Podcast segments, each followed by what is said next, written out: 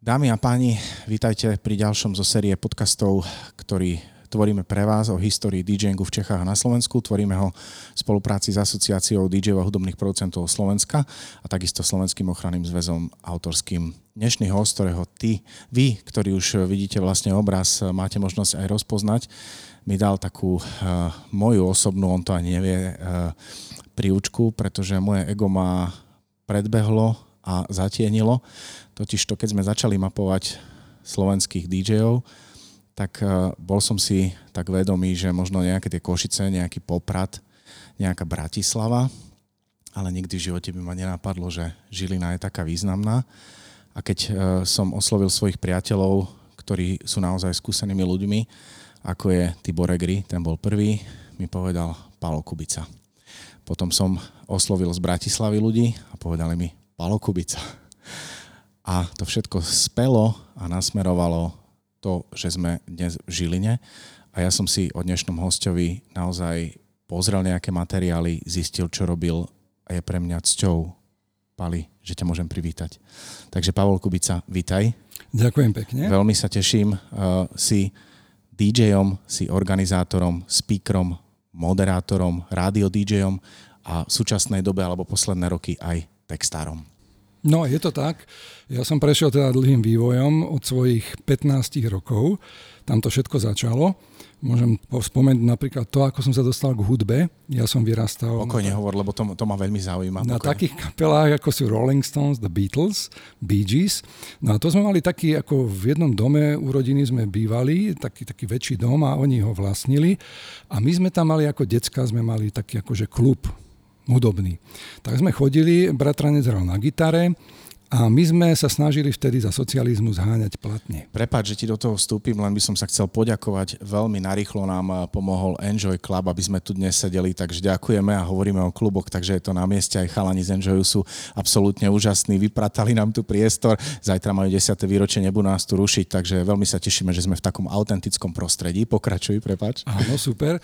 Takže začalo to tým klubom a my sme počúvali vtedy kapely, ako som spomínal, plus k tomu ešte pridám, nesmiem zabudnúť na kapelu Creedence Clearwater Revival. Rolling Stones som myslím, že spomenul. No a my sme vtedy vlastne mali rodinu, ja som mal tetu v Amerike a potom druhú tetu som mal v Nemecku. Takže vďaka tomu sme sa dostali k týmto zahraničným platňam a tie sme si ako decka púšťali. A my sme k tomu vlastne ako inklinovali. No, bežal vtedy Jimi Hendrix. Napríklad... Ja sa často pýtam svojich hostí, kde sme v rokoch, takže prosím ťa, Pali, kde sme v rokoch, aby sme to vedeli tak trošku nastaviť, tak no, sa zorientovať v čase. To sú tie 60. až 70. E, roky. Okay. Tak. To, to je proste tá kultúra, ktorá vtedy bola a my sme si vtedy obľúbili hlavne Johna Fogartyho, speváka skupiny Creedence Clearwater Revival.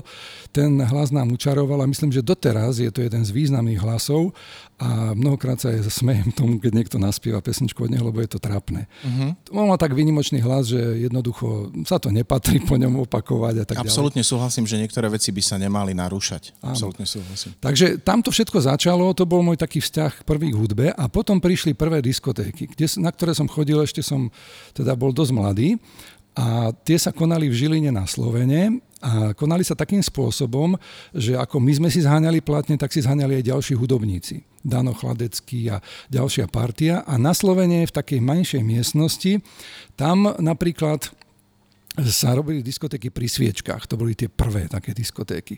Tam som sa dostal a bolo to niečo úžasné a viem, že... Nebola tam elektrina kvôli tomu, alebo malo to byť štýlové? Nie, bolo to také, že jednoducho tí, tí e, ľudia, ktorí tam prišli, to si užívali. Ale to nebola klasická diskotéka. Uh-huh. To bola len taká akoby kvázi také divadlo hudby. Uh-huh. Hej? A z toho sa to všetko odvíjalo. Ale tak sme pričuchli vlastne k tejto hudbe v tých 60 70 rokoch. No a potom e, ja som robil aj rozhovor v rádiu u nás v Žiline s Jankom Lehockým pred veľa rokmi síce, ale sme spomínali na to, že aj on ako s Modusom a s kapelou chodili do Žiliny hrávať zábavy normálne, takže presne na tej Slovene, lenže oni hrali vo veľkej sále a tieto diskotéky boli v malej sále. Takže to boli tie prvé také moje kontakty s diskotékami. No ale úplne prvé prehrávky, tak tie som robil v roku 71, myslím, že to bolo.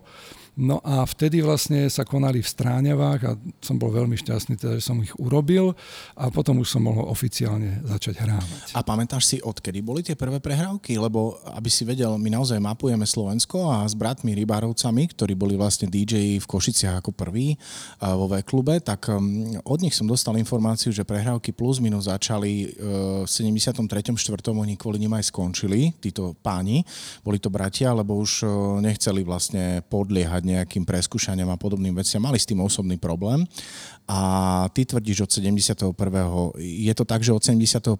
začali a možno potom sa dostávali na celé Slovensko, alebo, alebo bolo to, že neboli oficiálne od toho roku 71 no, pre všetkých? Je možné, že to bol aj rok, ako hovoríš, 73. Ok, čiže neskôr možno, hej? Pozrieme do preukazu, lebo ten preukaz som si za, teda mm-hmm. odložil, mám ho, takže tam sa potom pozrieme na to a dojdeme k tomu presnému. Ale v konečnom dôsledku boli to 70. roky. Áno, 70. Začiatok roky. 70. rokov. Áno, bolo to v kultúrnom dome v Stráňavách pri Žiline.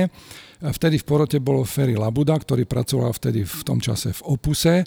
Bol ako aj DJ, ktorý vlastne vystupoval po celom Slovensku a bol reprezentantom tejto kultúry vtedy. Takže bolo to super. No a potom sa stalo to, že ja keď som išiel neskôr, teda už e, No, je to možné, že to bolo trošku aj neskôr, ako spomíname, lebo potom, keď e, som začal robiť na e, diskotéky už na strednej škole, tak sme robili najprv diskotéky napríklad v telocvični, trvá 100 kúsok od nás v divadle, tam sme mali gymnázium a potom som chodil hrávať po obciach, po okolí. Hej, vo Vraní, v Brodne a tak ďalej. Lebo vtedy nebolo možné nejak v Žiline hrať diskotéky. Mm-hmm. Tam mali prím vtedy kapely, a to bol slávny Sirius v Žiline v dome odborov, ktorý hrával. A disc jockey to si mohol len tak zahrať dve, tri kola v mhm. rámci tohto. Takže vtedy to bolo veľmi, veľmi ťažké. Nebolo to jednoduché, fakt. Technicky si ako bol uh, pripravený, čo sa týka po, povedzme aj techniky a ako človeka techniky? Bola to diskotéka, ktorá predpokladám mala podstatnú časť hovoreného slova. To znamená, vstupoval si mm, ako speaker do diskotéky. Vieš čo, ja si myslím, že vtedy sme hrávali teda aj splatni, ale používali sme aj magnetofónové mm-hmm. pásky. No ale postupne ja som prešiel úplne na platne, čiže som bol vyložený DJ, ktorý hral len z platní a to ma bavilo a potom vlastne sa všetko tak vyvíjalo, e, až prišlo po, ten, po tie 80. roky, kedy vlastne začali už aj tie súťaže. Hej, najprv teda museli sme získať krajské prehrávky a z tých sa postupovalo potom na celoslovenskú prehliadku ktorá prišla v roku 1982 a z okolností mal som to šťastie, že som sa stal víťazom. Hovoríme o diskoráme? Áno, disko. A ja som sa nikoho doteraz neopýtal, uh, prečo a uh, kde sa vlastne zrodil ten názov Diskorama. Vieš si to vybaviť? Keďže si bol prvý víťaz prvej Diskoramy. No to niekto vymyslel v Osvetovom ústave, okay. lebo Osvetový ústav to organizoval v spolupráci s krajskými osvetovými strediskami. A keďže ja som vlastne absolvoval krajské prehrávky v Banskej Bystrici, Takže som postúpil hej, do, na tú celoslovenskú prehliadku s malou dušičkou, lebo neveril som tomu, že by sa mohol podariť vyhrať. A tá diskorama vlastne prebiehala za účasti e, bežných návštevníkov diskoték a tanečníkov, alebo bolo to také oficiálne, alebo bola to kombinácia niečoho? Bola to kombinácia, pretože e, tam sa konala jedna časť, ktorá bola venovaná tak, tzv. divadlo hudby to bolo. Uh-huh. Čiže tam sedeli, porota sedela, potom nejakí ľudia, účastníci. To sme vo Večku v Bratislave to prebiehalo. A v tej menšej miestnosti tam bolo to akože divadlo hudby. Ja som robil vtedy Mariku Gombitovú a mal som s tým veľký úspech a to mi asi aj dopomohlo k tomu, pretože ja ako študent som učil Mariku trošku angličtinu, sme sa mm-hmm. stretávali, zoznámili sme sa na Horskom parku, keď bol modus vtedy vystupovať, dokonca u nás na izbe sa prezliekala vtedy a tak sme sa dohodli a s Marikou potom sme sa stretávali v cukrárni eh, na vlastne na námestí SMP v Bratislave. Obč- tá párkrát sme sa stretli a nejaké hodiny sme mali angličtinu. Takže takto začala moja taká cesta aj v, aj v tejto oblasti. A ja som to aj Jankovi Leockému potom aj tak spomínal. Samozrejme, oni tak nevnímali. No aj Miraš Birku, keď som stretol, dajme tomu v Bratislave, alebo potom neskôr v Rebe, keď som s ním robil rozhovor, tak oni to tak nevnímali, pretože to boli tie začiatky ešte vtedy. Ale je to pekná spomienka a rád na to spomínam. Mm, teraz mi tak e, vlastne vyvstali e, dve otázky. E, ty si naozaj skúsený človek a sú ľudia, ktorí sú v branži skúsení, ale nemali to šťastie alebo toľko možností stretnúť osobnosti populárnej hudby, pracovať s nimi, komunikovať, ísť na zákusok a podobné veci. Ty áno. A keď teraz tú prvšiu otázku, mal si divadlo hudby, mal si Mariku Gombitovú, to znamená, mal si asi nejakú komisiu pred sebou, a ty si o Marike niečo hovoril a pustil nejakú pesničku, čiže vlastne bolo to, mm, bol to nejaký príbeh, bol, bola to nejaká, nazvem to rýchlejšia pesnička, tanečná a potom si povedal nejaký príbeh a pustil si akúkoľvek dôležitú pesničku, ktorú si sa rozhodol vybrať do toho celého a bola aj pomalšia. Čiže takto nejako prebiehalo to divadlo hudby? No, tak... Ja nemám úplne jasnú predstavu, ako to prebiehalo. E, to bol vlastne ako, že museli sme odozdať scenár, ano. kde teda bol úvod, potom boli jednotlivé pesničky pomedzi to a to bolo to na počúvanie. Potom bola tá druhá časť, diskorámy a tá bola tanečná. A tá prebiehala v tej hlavnej sále vo Večku a tam e, proste sme vtedy v tom čase využívali nejaké, nejakú projekciu, diaprojektor a tak, čiže nejaké obrázky prípadne a tak. A mne sa stala taká vec, že som mal taký akože nejaký kamarát mi pomáhal vtedy a niečo sa stalo a ja som porota aj ocenila to, že som dokázal zareagovať pred tými ľuďmi, lebo tam bolo dosť návštevníkov, som dokázal zareagovať a to mi aj možno pomohlo k tomu, že som bol úspešný. No a potom, keď vlastne to vyhodnocovali, tak ja som získal dve ceny. Hlavnú cenu a potom som získal cenu za umelecko-interpretačnú úroveň hovoreného slova uh-huh. a prakticky oni s tým nepočítali, že niekto získa dve ceny a ja som vlastne dostal dve rovnaké tieto, také, také, to boli také krabice veľké, kde boli platne. Tam ich bolo asi 25 v jednom alebo 30, alebo možno aj 50, ja si už nepamätám presne presne a v druhom takisto. A oni boli dosť podobné. A teraz čo s tým, vieš, keď máš dve rovnaké... Dones tu. tak som urobil takú vec, že som to roztriedil a v Žiline sme mali predajňu Opusu na Národnej ulici, vtedejšej Masarykovej ulici a išiel som za pani Hejhalovou a hovorím, dobrý deň, viete čo, ja som vyhral takú cenu a mám teraz problém, že čo s tým a tak, no ja vám to vymením, Pálko, nebojte sa a tak. Tak sme to niečo nejak spravili a sme povymieniali, takže sa mi dostali napríklad aj indická platňa, čo aj Johna Lennona do rúk a tak ďalej, takže bolo to výhodné vtedy a dobre. No. Uh, druhá otázka, ktorá súvisela s tou dobou a s umelcami, teraz myslím hudobníkmi a spevákmi, je taká. Uh, ja si to pamätám vzhľadom k tomu, že som z hudobníckého prostredia, ako to vnímal môj otec. A ja by som sa rád opýtal na tvoje skúsenosti, keď povedzme na konci 90, alebo v 90. rokoch a v súčasnosti si naozaj vážený muž aj v obci muzikantov a spevákov. V 80. rokoch, keď možno pre všetkých e, vo východnom bloku bol DJ nejaký cudzí pojem, alebo ani nevedeli, o čo ide, bol to iba púšťač a oni boli tí, ktorí kreovali hudbu, muzikanti, spievali, tvorili a ty si sa stretával s týmito ľuďmi a aj sme sa bavili o Jankovi Lehockom, o Mirovi Žbírkovi. Mali sme ako DJ-ská obec, ty ako DJ, mal si u týchto ľudí pozornosť? Mali sme vážnosť?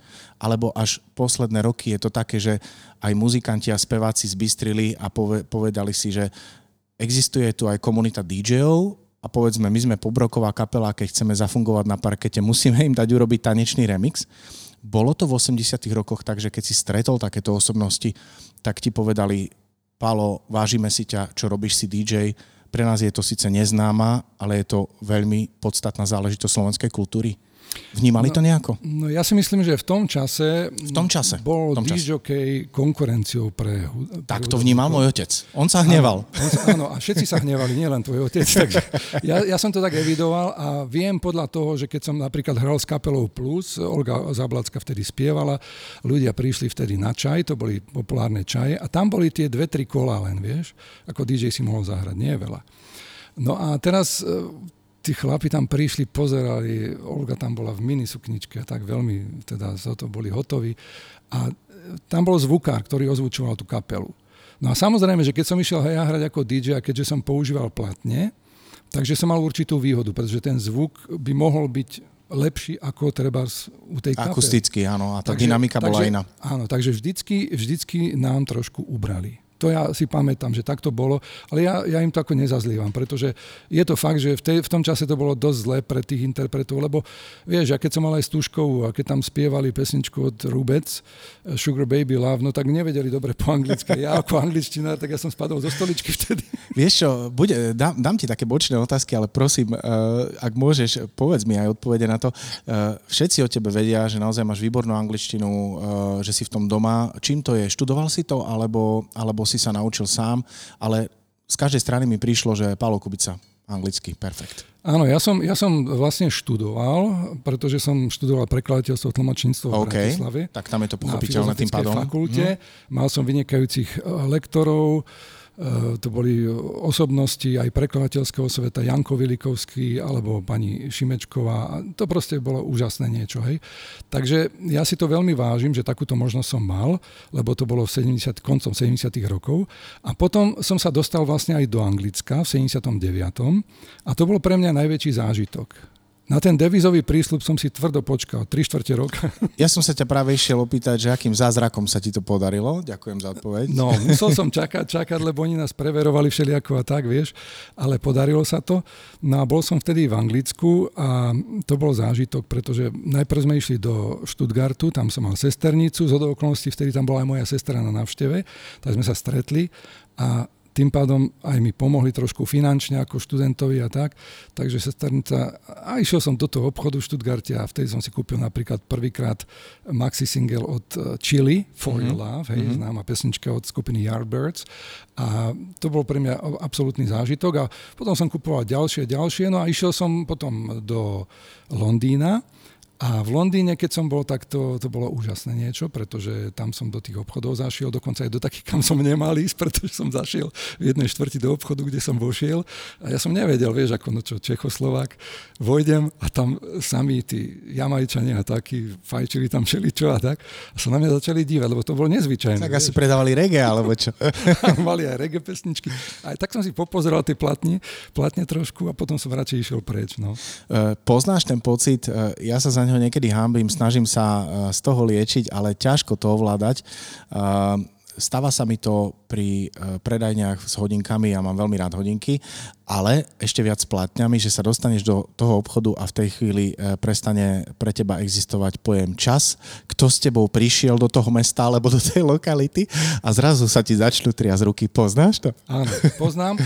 A ja som vtedy vlastne, keď som bol v tom Anglicku, tak ja som absolvoval ešte takú cestu, že nielen v Londýne, že som pobehal tie obchody. E, dokonca vtedy bola taká reciprocita, že boli tu dve angličanky na návšteve pred dvoma rokmi a my sme im pripravili tu taký Silvester aj zabavili sme ich a oni sa chceli revanšovať. Tak ona mi hovorí, no tak poďme pol do obchodu tuto, aby som si niečo vybral. No ja som si vtedy vybral uh, album od skupiny Earth, Wind and Fire, no a tam bola vtedy strašne bežala pesnička Boogie Wonderland, uh-huh. takže to bolo niečo úžasné a som bol celý šťastný, no ale potom okrem toho som kupoval hlavne single. No to bol základ. palcové. Áno, takže som chodil po všetkých obchodoch a chcel som toho čo najviac kúpiť, no a podarilo sa. Takže som kúpil toho veľmi veľa musím ešte trošku pokračovať, pretože potom poď, som, poď. Išiel, som išiel do Paríža a tam som mm, proste vystrihol obchody, to boli také maringotky, kde predávali práve ako pre DJ-ov, takže tam som kúpil niečo a potom som zašiel do jedného obchodu, som zbadal, že a toto je pre DJ-ov, špeciálny obchod. A tam som vošiel a som si navyberal také veci, ktoré sa nikde nedali zohnať. Vieš, a mal som takú hrbku a išiel som zaplatiť a tam predavačka mi hovorí, no ale že to je len pre profesionálnych DJov z Paríža a tak a že keď nemám preukaz, tak nemôžem kúpiť. Tak som bol nešťastný, ona mi dala vizitku nejakého obchodu, ktorý je o dve ulice ďalej, aby som tam išiel skúsiť. No a ona tú hrbku zobrala a odložila. No ja som vyšiel vonku, potom som išiel do toho obchodu, vrátil som sa, lebo tam z toho nič nemali samozrejme. Tak som sa vrátil a som po anglicky poprosil, či by sa nedalo, že som z Československa, tak som využil také tie slabiny. A ona, že no dobre, že ak to nájdem, že nech si pozriem. No a ja som tam prišiel, už tam ani jeden kus nebol, lebo to bol čas asi hodinu a pol, čo sa to akože, vieš, a teraz tí DJ tam nabehnú, tam práve mali novinky, tak všetci to vykúpili a bol koniec. Ale potom som sa pozrel na, to bolo v lete, a pozrel som sa na radiátor. A tam na radiátore bola tá moja kôpka. Uh-huh. Tak ja som mu zobral, som mu dal, lebo som taký šťastný, že to bol zážitok pre mňa obrovský. Takže som mal veľmi cenné platne. Tam sa pamätám single DJ All Stars, taká kapela bola, vtedy to bol obrovský hit tam vtedy. Niečo mi to hovorí, áno, áno. Kathleen Del Casino tam mala, vtedy to som hrával potom aj, keď som bol naspäť v Bratislave na Horskom parku a tak ďalej. Takže to bolo niečo úžasné. No a potom som pokračoval ešte zase do Nemecka, ale potom prišla jeden, jeden problém. Ja som mal 150 singlov, asi 30, 30 maxáčov a asi ešte 10 platní. Čiže si bol priekupník. Tak. A teraz nastal, v očiach nastal problém podnikov. Lenže, keď sme išli z Nemecka, tak tam sa prestupovalo do autobusu. lebo bolo nejaký, nejaká, neviem, tam bola nejaká výluka alebo niečo také. Takže museli sme ísť autobusom do Čiech a teraz nastal problém, že čo s tým? Tak ja som po tom autobuse išiel a som tých poprosil, že každému som dal 10 singlov z tých, z tých cestujúcich a hovorím, prosím vás pekne, mohli by ste mi 10 singlov zobrať, 10, 10 a tak. Tak som to porozdeľoval, keď sme prešli hranicu šťastne, tak som to všetko pozbieral. Bol som vtedy frajer, pretože bolo to niečo obrovské a keď som prišiel do Bratislavy na Horský park, kde som hrával diskotéky, tak vtedy som z toho mohol aj, ti poviem pravdu, pol roka, aj tri štvrte roka, aj rok žiť. Mm-hmm. Fakt. A máš tie veci dodnes? Si taký zberateľ, ktorý to udržiava doteraz v archívoch? Vieš čo, nie, ja som to už ako dal všetko prakticky preč. Niečo som si nechal pár singlov. Ja som si zase povedal, že nech sa z toho tešia aj tí ľudia, ktorí uh-huh. nemali možnosť k tým veciam pričuchnúť. Takže ja som to proste dal kamarátom, za lacný peniaz som im to dal a je to proste u nich v archíve. A vy, vy, už, Využíval si aj iné kanály nákupu e, platní, povedzme, skrze nejakých ľudí alebo niečo podobné? Ja mám jedného človeka, ktorého viem, že pravdepodobne aj spomenieš a dokonca aj východniar, ale ja to nechám prehovoriť teba, že či takíto ľudia boli, čo boli také spojky možno z nejakého biznisu alebo, alebo e, z nejakej inej komunity, ktoré, ktorá nosila DJom platne počas socializmu. No, tak nám nosili hlavne muzikanti. Ja som mal jedného kamaráta, ktorý hrával vo Švajčiarsku a to bolo v 80 rokoch, ktorý mi, keď mi priniesol single, tak som sa veľmi potešil. Si pamätám, že medzi tými singlami vtedy bola Diane Warwick a Heartbreaker pesnička. Uh-huh. Tak to bolo niečo úžasné, pretože to bola pesnička od Bee Gees, ktorý zložili. A potom ďalšia vec, som mal kamaráta, ktorý, ktorého som poprosil, napríklad on žil v Mníchove ako emigrant, Juraj, môj kamarát ešte z gymnázia a tak som ho poprosil, že či by mi nemohol niečo, dal som mu zoznam, som mu poslal po rodine. No a tak som čakal, bol to rok 84, myslím. Lebo vtedy, vtedy bol single eh, od Fancy o Slice Me Nice ako horúca mm-hmm. novinka. Tak podľa toho by to malo byť asi v tom období. No a teraz som čakal a Ďuri prišiel sem na návštevu a ja som vtedy práve hral v dome odboru, som išiel hrať večer diskotéku. A teraz, že páli, príci po tie veci, mám to tu a tak. Že, a koľko si mám priniesť? On mi povedal, že 540 mariek, ja som skoro odpadol. Nikdy v živote by ma nenapadlo, nikto mi nedoniesol takéto množstvo platní. No ale tak čo, no tak som prišiel a musel som jednoducho... To Koľko vyrovnať. stala jedna, aby sme si vedeli počet no, zhruba predstaviť? Sing, single boli vtedy okolo 4,50. OK, čiže 5. 5 čiže, mariek, mm-hmm. hej. A potom Maxače mi doniesol dosť. Viem, že tam bol Rofo vtedy a také... Čiže možno 100 plátni ti doniesol, 80, no, 90, 100 plátni. Orientačne. No, ale bolo to, bolo to veľk, veľmi dobré, takže som sa veľmi potešil, no a hneď som prišiel do domu odboru na diskotéku a som to mastil. zahral som Slice Me Nice, tak všetci počúvali, lebo aby sme e, poslucháčom a divákom ozrejmili, my sme boli vtedy v tom čase, v 80 90 rokoch nositeľia všetkého, čo prichádzalo. Hej? Čiže tie pesničky sme šírili my ako DJ, mali sme výhodu. Teraz to je iné. Je, my sme sa aj sa k tomu určite dostaneme, lebo mňa naozaj veľmi zaujíma tvoj názor. E, ja som naznačil možno človeka, ktorý je z východu a ja som počul nejaké rozhovory s tebou a padlo tam meno Vinco Lukáč. On je Košičan, dokonca býva no. nedaleko nás a možno nie tebe konkrétne, ale on je známy tým, že v 80 rokoch ako hokejista nosil dj minimálne do Košic platne. A viduješ to trošku, poznáš ho? pravdu, lebo to vlastne bol môj kolega, kamarát e, Milan Krajčí, ktorý Áno. vtedy hrával v Tečku. A študoval v Košiciach Milan. Áno, Áno. študoval v Košiciach, hrával v Tečku a e, ja som vlastne takisto Milanovi niektoré veci zohnal a on takisto potom, keď mal od Vinca, tak sme niečo aj vymenili a tak. Takže to boli krásne, krásne obdobie. A nezabudnem, keď e, mne v Žiline ukradli gramofón na akcii, teda nie na akcii, ale po akcii a bola tam, jednoducho, bol tam akože strážnik a povedali mi, nechaj si tu Pálo do zajtra, kým sa bude nahrávať, pre STVčku sa vtedy nahrávalo, nechaj si tu tie gramofóny rozložené. Som mal PL 200 vtedy. A to sa nedalo kúpiť u nás. To sa dalo aj v Maďarsku kúpiť. A teraz sa stalo to, že ja som prišiel v nedelu, že ideme hrať tú druhú časť, televízia mala natáčať, to nakrúcať a teraz ja som prišiel a kde mám gramofón? Hmm, všetci sa pozerali, mne ho niekto ukradol. A ja som povedal, odteraz nemôžem hrať aspoň 3-4 mesiace, ja musím zohnať druhý. Tak som išiel potom do Maďarska, sa mi podarilo dostať, tam som ho kúpil, však on vtedy stalo 8,5 tisíc korún, takže to bolo dosť veľa peňazí. Určite. A policia mi ani nič nedala, pretože bola tam ste poistka, ale povedali, že tam to neprekonal prekážku a že toto, že... Tak som nedostal ani z poisťovne nič. No a potom som išiel, toto ešte musím dopovedať, lebo som išiel potom cez z Budapešti, keď sme kúpili gramofón k Milanovi Krajčímu, tam sme aj u neho prespali a hrali, hral vtedy v tečku. Ja som mu vtedy doniesol uh, Maxač Divina, Shuria Shot. Uh-huh. On to hral trikrát za večer, to bola uh-huh. fantázia. Sme sa tešili všetci. Takže uh, trošku si mi načal takú spomienku a musím povedať, že miestami mi išiel naozaj mraz po chrbte s tým Francim.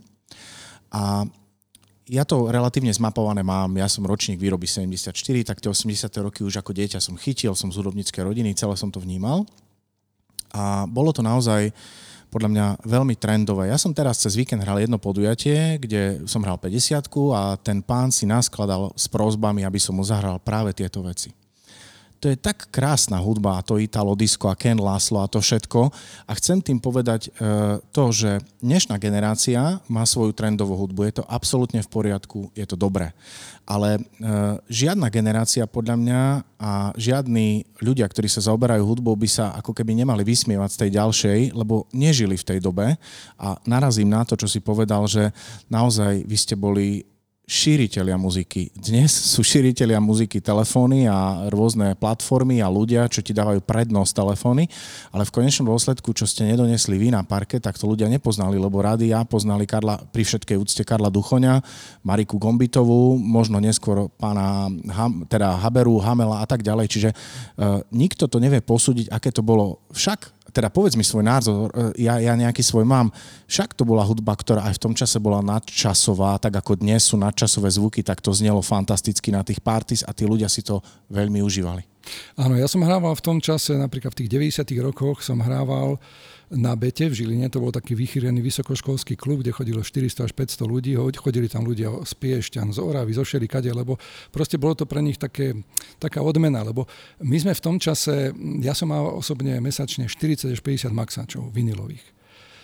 Spolupracoval som s Karlom Procházkom z Ostravy a keď si spomínal toho Vinca Lukáča, tak to bola tá jedna cesta. My sme mali tu v Žiline zase iných športovcov, basketbalistov. Ka- každá lokalita mala určite svoje Dodo spojky. Mich- Dodo Michalkovi nosil a tak ďalej. A potom sme mali ešte cez Karla, ten zase tomu nosil Franto Veselý. Uh-huh. Franto Veselý nosil do Prahy ale pre praských DJov. A títo potom rozdielovali a posúvali ďalej. A tak sa dostali ku Karlovi a my sme potom chodili do Ostravy na burzu každú nedelu. Ráno o pol piatej sme naštartovali Volgu alebo nejaké auto staré a išli sme. A teraz sme tam prišli a tam teraz tí DJ ostravsky nabehli. My sme tam niečo povymieniali, niečo sme kúpili. Vtedy bežalo napríklad Ronnie Griffith Desire, tak sme boli šťastní. Potom sme si kúpili celý album od nej, lebo tam boli výborné veci. A potom som ešte z tej burzy sme išli ku Karlovi už domov, lebo to bolo to, bolo to privilégium, že my sme mali veľmi dobrý vzťah.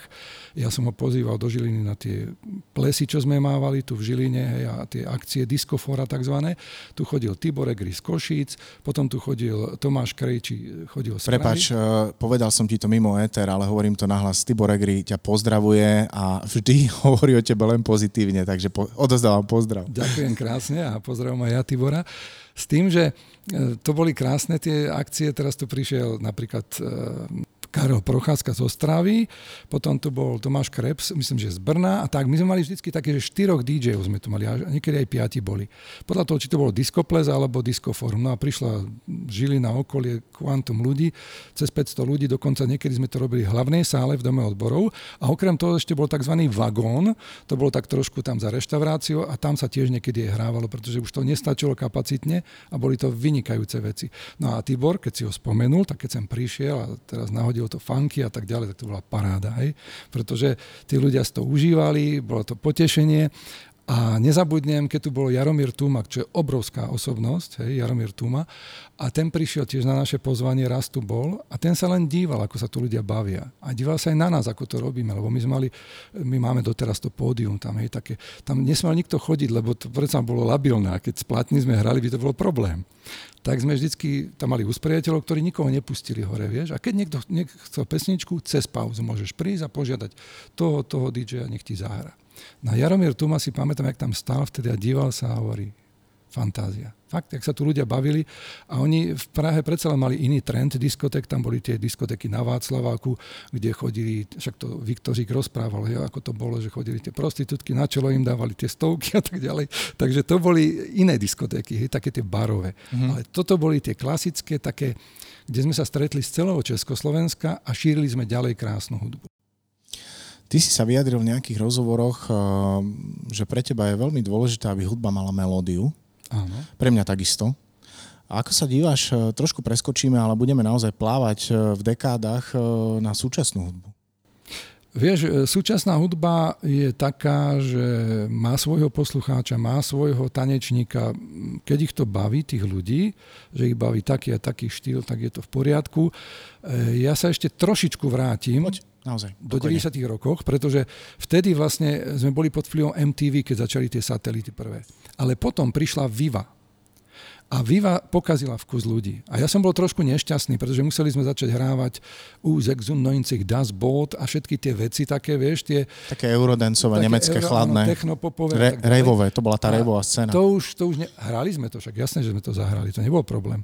Maxa čo mal a tak ďalej, ale jednoducho nebolo to ono. Hej? A ja ešte spomeniem aj takú vec, že keď som hral na tej bete, tak ja som robil ešte aj video, lebo ja som bol aj taký polovičný video DJ, pretože som cez pauzy púšťal adrenalinové športy, alebo napríklad som púšťal, vtedy som mal originálku Depeche Mode, bezdovku, a ja Behind the Wheel, keď som pustil, tak to ty, no, hotovo bolo. Uh-huh. No a v súvislosti s tým aj spomeniem, že som nebol len DJ ako na tancovanie, ale som robil aj programy, Videospektrum sa to volalo. Ja som to zaviedol tu v Žiline v Dome odborov. Tam chodilo 150 ľudí na takú menšiu sálu a prvé, prvýkrát som musel trikrát urobiť predstavenie po 150 ľudí. To bolo mm-hmm. niečo úžasné. Tam ľudia videli prvýkrát Michaela Jacksona, celý klip Thriller, hej? Tam videli Sissy Catch prvýkrát na obraze a tak ďalej. Čiže to bol koncept pušťania klipov? Áno, to a bol program, ktorý som vymyslel. Pre tanec alebo na nie, dívanie sa? To bolo na pozeranie. Uh-huh. To bolo na pozeranie, boli tam dva televízory, neskôr sme mali aj napríklad, keď som robil v Povazkej Bystrici alebo na prehliadke DJ som to robil v Banskej Bystrici, tak tam bolo vtedy 700 ľudí na tej akcii a všetci pozerali, pretože mali veľké plátno, barko tam bolo, hej, to sa premietalo a to bolo úžasné. Takže a ja som k tomu rozprával zaujímavosti o tých spevákoch, a proste mám aj taký dokonca zošit, kde mám, ľudia si mohli zaželať niečo. Vždy, keď prišli, taká schránka bola a tam hodili odkaz. A teraz, po rokoch, keď som to vyťahol napríklad v rádiu, tak moje kolegyne, ktoré pracovali u nás ako spravodajkyne alebo kolegovia, tak sa tam našli. Veď toto som ti ja písala vtedy. Mala som 18 rokov. Bolo to úžasné.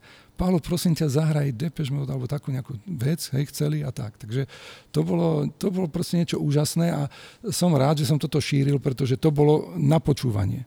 A ako od posluchov, ale teda, alebo ako, keď som sledoval, tak som mal taký ruský televízor, taký malý čierno tam som, aby som videl. Čo ako monitor, hej? Ako monitor, takže to som mal taký svoj obrazový odposluch, hej?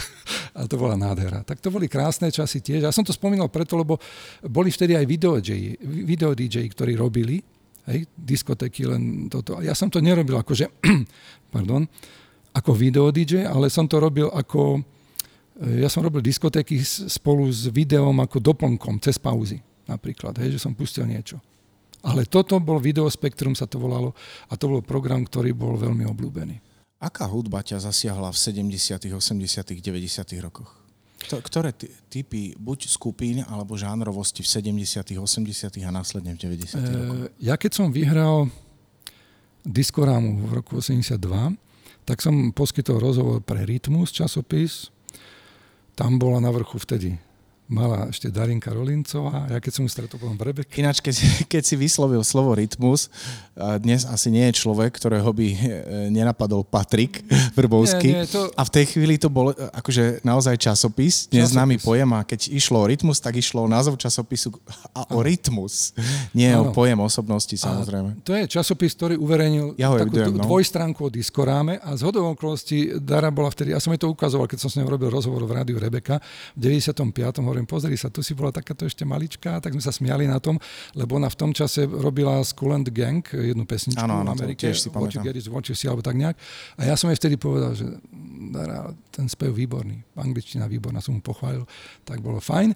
No a potom som bol v živote a bol som ešte v zmene na nedelu v časopise. Uh-huh. Tam boli všade rozhovory so mnou, dokonca aj v živote, myslím, že a tak. A teraz v tej zmene na nedelu, tak ja to spomínam preto, že tam sme mali mm, takú vec, že oni sa ma pýtali, že a čo je pre mňa ako hudba, že ktorá je najobľúbenejšia skupina. A ja hovorím, je to veľmi ťažké, pretože ja som vyrastal na tých 60 rokoch, dajme tomu na Beatles, Rolling Stones, eh, Creedence Clearwater Revival, potom som vyrastal v 70 rokoch na ďalších kapelách, ktoré pribúdali ale mohol by som povedať aj jednu kapelu, ktorá ma oslovila fantasticky. Je to Jeff Lynne a Electric Light Orchestra. To som vtedy povedal, že to je moja jedna z najobľúbenejších skupín, pretože oni spojili ten symfonický orchester s rokovou hudbou a fantasticky úžasné niečo. No. Tak to sa mi páčilo. Tak preto ti to spomínam, ako že toto je niečo pre mňa také, čo mi zostane na celý život, ale jednoznačne je tam množstvo kapiel, ktoré, ktorým som si našiel cestu vďaka tomu, že keď som robil v rádiách od roku 90 4 som začal, áno, 94. Rebeka začala vysielať 21. júna 1994. A to bola moja prvá cesta do rádia, kde som využil všetky tie moje znalosti z oblasti hudby toho a robil som, spomeniem takú vec, že som robil aj relácie rokové, sa to volá rokové randevu alebo klub osamelých rokových srdc, to bolo úplne prvé.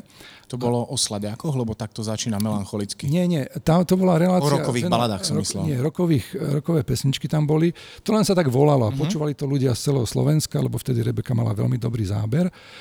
A Myslím si, že sme prinášali veľa pekných vecí tam, takých fakt, že no, treba z Rainbow Street of Dreams, keď sme začínali reláciu, potom sme dali ešte jednu pesničku, potom išla jedna preložená pesnička, čiže slovenský text a ja som preložil zhruba okolo tisíc textov z, z tohto, z angličtiny do mhm. slovenčiny. Mm-hmm. Medzi nimi také veľké diela ako Hotel California od Eagles alebo I Want to Know What Love Is od skupiny Foreigner a tak by som mohol ísť ďalej. Takže ja som sa venoval tomuto a potom, keď som išiel späť do Žiliny, keď som sa vrátil a robil som v rádiu Žilina, tak tam som vlastne robil to rokové randevu. Takže najprv bol klub osamlých rokových srdc, poslucháčmi od Nového mesta nad vám, pod cesta 3 až po východ, takže fantázia. Ty si v súčasnosti už niekoľko rokov uh, textárom. Áno. Ako k tomu prišlo? Máš takú, takú naozaj zasnenú dušu, že dokážeš uh, do tých e, aranžmánov do harmonii dať text a si, vyhľadá, si vyhľadávaný, čiže robíš to určite výborne. E, cítiš sa v tom komfortne? Si to ty? Je to Áno, naozaj je to... Pavol Kubica? Áno, som to ja. Začalo to všetko tým, že som začal anglické texty písať. To bolo v 96. 7. roku, keď tým vtedy pripravoval bez Pala Haberu album. To bol Dušan Antalík, spieval tam vtedy Roman Révaj, bývalý člen skupiny Hematit z Banskej Bystrice. Ináč žije na Orave Roman. A v podstate vtedy chceli, vydali album e, Voľná zóna, vo vydavateľstve vtedy Ena Records a ja som vtedy e, sa s Dušanom dohodol, teda, že on mi povedal, či by som urobil anglické texty, že by to chceli skúsiť a tak. Hovorím, dobre, urobím. Tak som urobil 15 anglických textov, išiel som na dovolenku v Taliansku, tam som písal anglické texty, všade ani som si neužil dovolenku a potom sme to u Dušana nahrávali. A čo bolo zaujímavé, E, jasné, že niektoré veci sa ťažko vyslovujú a ja som z toho vedomý, že speváci potom, keď to spievajú po anglicky, že majú problém. Tak ja som povedal Romanovi Revajovi v tom štúdiu Dušana Antalika, Roman, ak nejaký problém, dáme, zmeníme text, upravíme počas nahrávania, nie je problém. Tak sme to tak aj urobili zo párka, lebo tie TH, keď sa vyslovujú, thick a tak ďalej, tak niek- niekto to nevie tak dobre vysloviť, tak určite, tam iné slovo určite. a sme to zmenili a bolo to dobré. A sme urobili vtedy 15 piesní, z toho jedna bola o Diane, sa volá Diane a ja som mu vtedy Dušanovi povedal, to bolo v 97. v januári, februári mu hovorím, Dušan, pošlime to, celý album, aj, aj tú pesničku, aspoň ako single do Anglicka. Buckingham Palace, možno, že sa stane niečo. A Dušan, no, no neviem a tak. A potom prišiel 31. august 1997, nešťastná nehoda Diane, princezny Diany, no a potom sme už aj lutovali. No, že už potom by to bolo ako zle, keby sme to boli, urobili potom, vieš, lebo tie kapely Rozumiem. potom robili. No a takže sme trošku zaváhali a bolo by to len taká prestížná vec, že možno by to niekto vytiahol, bola to pekne urobená, vokálne urobená vec, Diane sa to volalo. A hrávala sa potom aj v rádiu, v Rebeke, ja som to mal v paráde. som mal vtedy dve anglické pesničky, ktoré som zaradil do hitparády a boli veľmi úspešné. Broken Dreams a druhá sa volala Diane. No a potom som išiel do obchodu tam v Martine k Ivanovi Vajovi a Ivan Vajo mi hovorí, Pavlo, chodia tu pýtať anglický tým. Čo, čo, čo to má znamenať? Čo, čo to? No vieš, no dve pesničky sme urobili, sa zmastrovali, dali sa do tohto, sú hitparáde, no tak preto je to, no ale album nevyšiel nikdy, čo ma veľmi mrzelo, pretože bola to škoda. No. Na mňa pôsobíš, odkedy som mal možnosť e, ťa fyzicky spoznať ako človek, ktorý prepadol umeniu hudby. Ja sa cítim veľmi rovnako. E, ja som presítený e, DJingom. Prosím ťa, keď by si vedel zhodnotiť svoju osobnosť v tom celom portfóliu, aké veľké percento je v tebe DJ-a, umelca, promotera, speakera, textára, čo prevažuje? Mm, ťažko povedať, pretože ja som zažil toho veľmi veľa ako moderátor, pretože ja keď som aj prestal robiť diskotéky už, tak som... V ktorom roku, prosím, približne? No, no to pred 5-6 rokmi, ale okay, to boli... Tak to, to nie až tak dávno. No, to boli len také, že svadby a také som robil medzinárodné hlavne, vieš. Som robil také, že indickú, francúzske, anglické. Stále ma volali, lebo vedeli, že som anglicky hovoriaci DJ.